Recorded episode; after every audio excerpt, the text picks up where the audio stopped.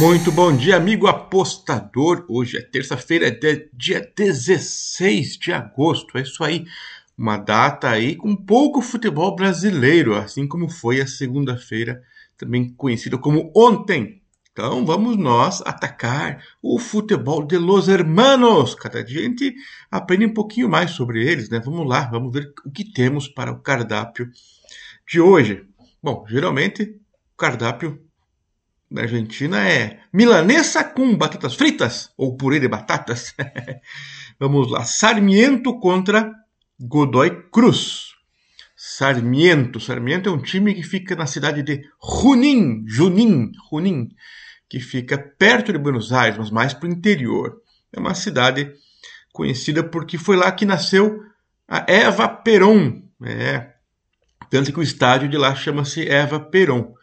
Dizem que a Madonna vai estar por lá assistindo o jogo, será? É que é a Madonna que fez o, o papel da Eva Peron no filme. Conhecido aí, enfim.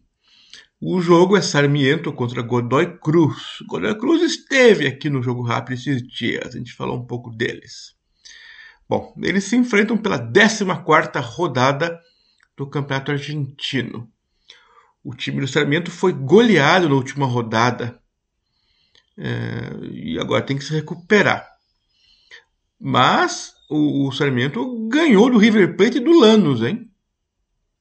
Só que o, o Huracão, o furacão deles, meteu 4 a 1 Mas ó, ganhou do River Plate e do Lanús. Então respeito o Sarmiento, que é um time que a gente conhece pouco, provavelmente frequentou mais a segunda divisão. E, e é pouco conhecido pelo público brasileiro. Enfim, o, o aí, o Sarmiento de Runin, tem 17 pontos em 13 jogos. Tá bem, né? A princípio. Tem mais que a metade, aparentemente. Sim. Só que está em 16 lugar, o que já não é tão bom. É, essa, essa, tabela deles é confusa, aí tem que somar a outra tabela, aí, aí fica em 12. Enfim. Está tentando uma vaga aí nas Copas Internacionais, isso que importa. Então, perto aí, ele ficar entre os top 10, que daria a chance de jogar Libertadores Sul-Americana. Então, aparentemente, eles estão funcionando melhor do que se esperava.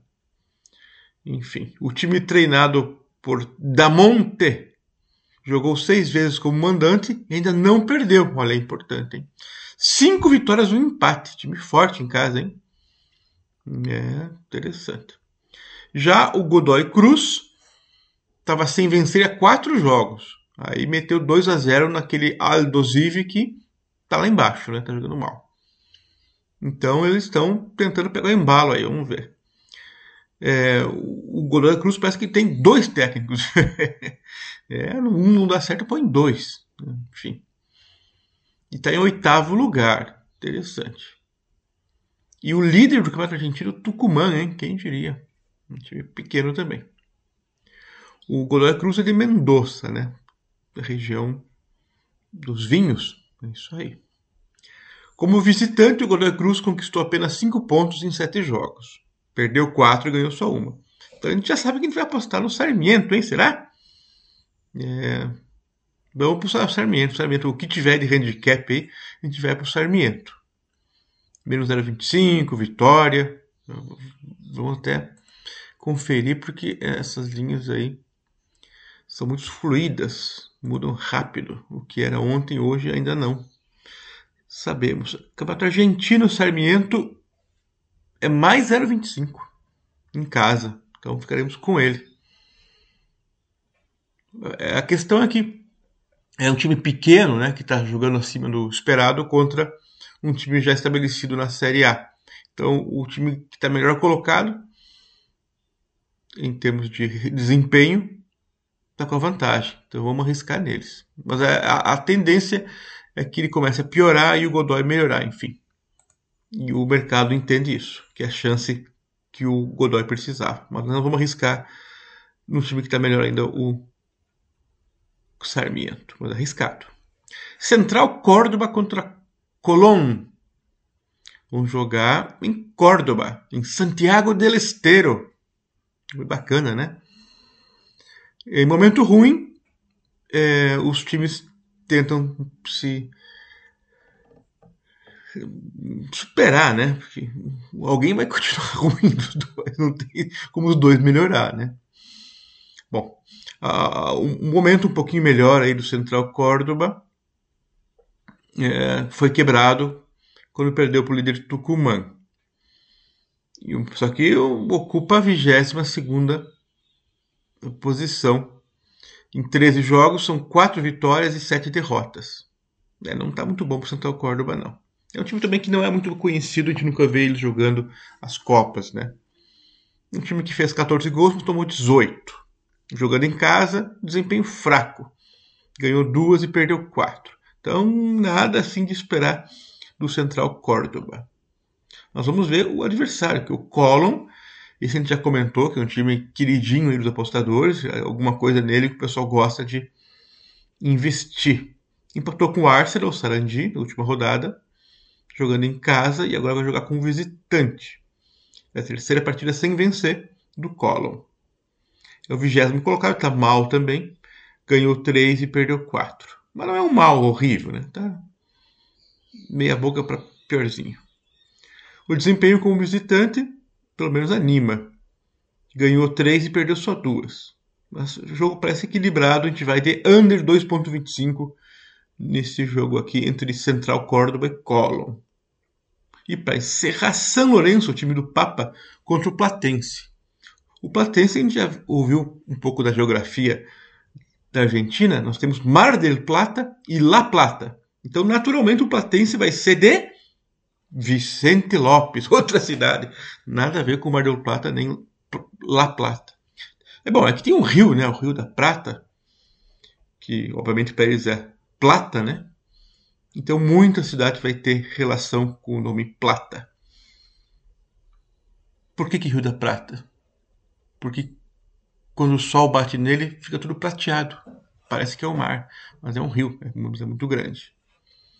O Rio do Dinheiro, enfim, fica em Vicente Lopes, que fica dentro da Grande Buenos Aires, como se fosse quase um bairro. Eu vou ter que apostar nesse Platense, em time do Dinheiro, e que foi fundado por uma garotada, uma moçada que frequentava o bairro La Recoleta, que é um bairro boêmio de Buenos Aires, e que resolveram fundar um time de futebol e não tinham dinheiro. Aí foram na, no jockey apostar nos cavalos e deu certo. O, o cavalo que eles escolheram ganhou a corrida, pegaram a grana, guardaram as cores que o, jockey, o, o, cara que, montou o cavalo, estava vestindo, que era marrom e branco, eu acho. Falou, não, e vai ser o time com essa cor aqui ainda. O Platense foi criado por gente nossa, os apostadores. São Lourenço e Platense se enfrentam na 14 rodada no Nuevo Gasômetro, no estádio do Papa São Lourenço. Perdeu na última rodada aí o São Lourenço e vai tentar se recuperar em cima do time do dinheiro. Uma temporada meio apagadinha para o São Lourenço. Perdeu a última rodada por 3 a 2 para o Patronato, que não é nenhum patrão, mas né, ganhou deles. Pelo menos estava invicto a seis jogos e perdeu agora. Então tem espaço para se recuperar o São Lourenço. O grande problema é que nesse período o time venceu apenas duas, empatou quatro. Então está jogando meio sólido demais. Também está lá no meio da tabela para baixo. É, e vai ter que melhorar bastante para tentar alguma coisinha aí entre o top 10. Bom, o Patense na última rodada é, recebeu o, Banfield. Saiu atrás do placar, logo de cara, mas virou. Gols do Mauro Zarate né? e o Jorge Benítez. Gente conhecida aí do futebol brasileiro, será? O Calamar é o nono colocado. Faz uma campanha sólida. 21 pontos, tá? Próximo do líder aí, 7 pontos.